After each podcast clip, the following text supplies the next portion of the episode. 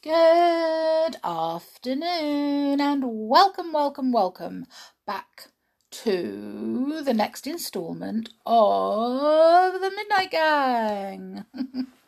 so I'm going to read two chapters today because they're not very long ones. So we have chapter 43 and 44. So are you ready? Yes, great. So, chapter 43 is called A Wall of Black. Ah! cried the boy as he slid at speed down the laundry chute. Tom had leaped in at the top floor, and it was an awfully long way down to the bottom. Forty four floors, in fact. It was pitch black, and as he slid, he realized he was gathering speed at an alarming rate. At the bottom of the chute, a small square of light became visible in the darkness. This became bigger and bigger, and Tom realized he was travelling through it and falling through the air. No! he cried. Thud! The boy landed in the huge basket of laundry bags in the basement. Whew! He breathed a sigh of relief to still be alive. Then, with some difficulty, Tom scrambled out of the basket and disappeared off into the darkness of the basement. Right now, he desperately needed somewhere to hide. His headmaster might still be on the top floor, but very soon half of the hospital would be looking for him. Tom dash, dashed past the laundry room. Too noisy.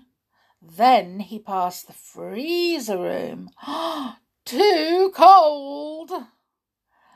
Then he passed the storeroom. Oh, too spooky.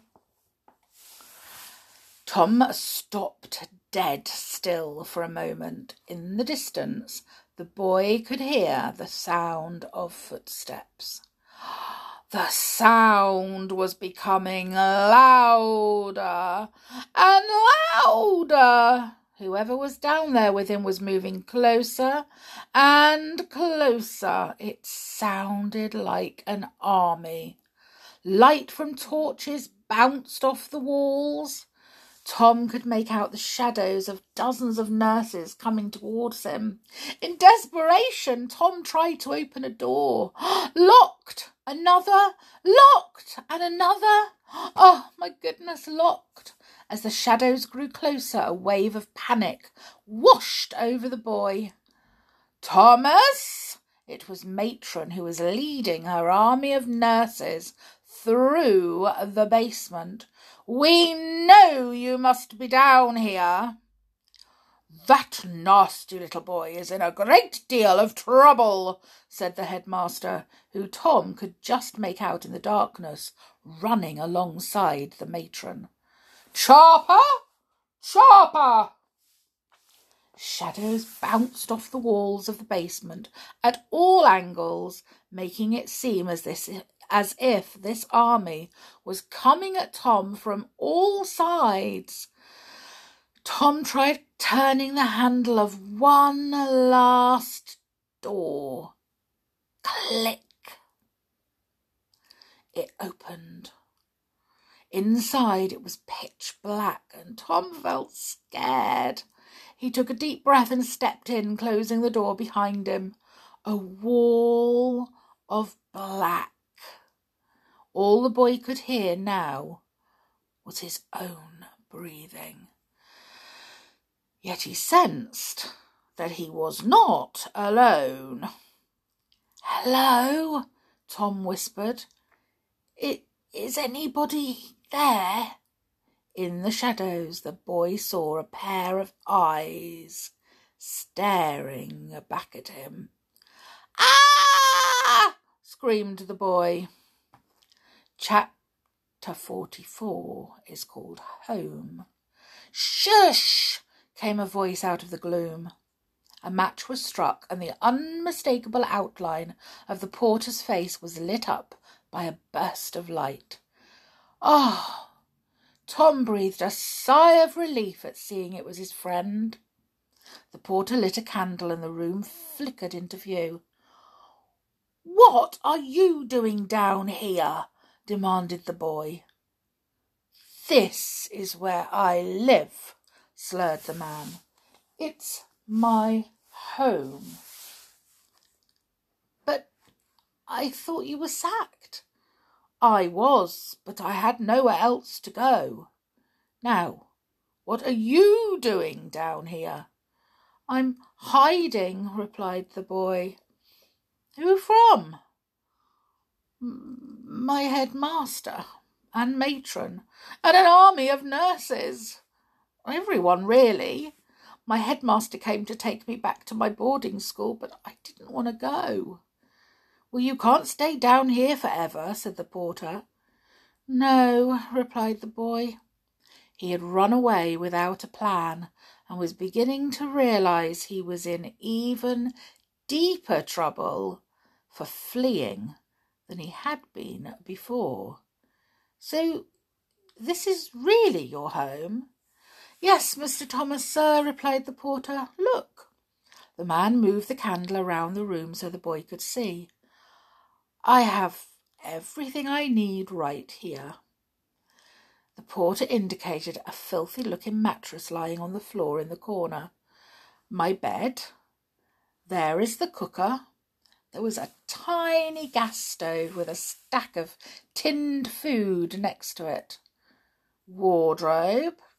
The porter pointed to a large cardboard box that had some crumpled clothes hanging in it. But why haven't you got a proper home? asked the boy. The man sighed deeply. This hospital is my home. I've been here since I was a baby. Back then, the doctors tried operation after operation on me. What for? To try and make me look presentable. But none of them worked. I was a patient here for years and years. Then, when I was getting too old for the children's ward, a job came up at the hospital and I took it. Just a simple job, moving things and people around. I was sixteen then, and I've been here ever since. But if you took a job, then why didn't you find a place to live? Oh, I tried. The council helped me find a tiny one bedroom flat in a block not far from here. But the problem is that sometimes folk think you're frightening because you look frightening. I couldn't get any peace there. Locals would paint horrible words on my front door, put nasty letters through my postbox telling me to go. They said I was frightening the children. I was shouted at, spat on, had a vicious dog set on me. One night when I was asleep, a brick smashed through my window, so I came back here and hid. Nobody ever knew I was living down here. This is my home. Tom's eyes glistened with tears. He felt sad, but he also felt guilty too. Just like so many other people, Tom had thought the worst of the porter, just for the way he looked. The boy stared round the porter's damp, dank room. It wasn't much, but it was a home, and it was more than Tom had. With his parents living abroad and him being bundled off to a boarding school, the boy never had anywhere he could call home. It's not the Ritz Hotel, I know, but at least it was convenient for work. The man chuckled to himself. But now I've lost my job, I don't know where to go. If I had a home, I'd invite you to stay. Oh, that's very kind of you. But I'm sad to say I don't. They say home is where the heart is. Where is your heart, Tom? The boy thought for a moment. before replying. I suppose with the children on the ward, and with Sally the most. Poor little lamb. She never got to have her dream come true. No?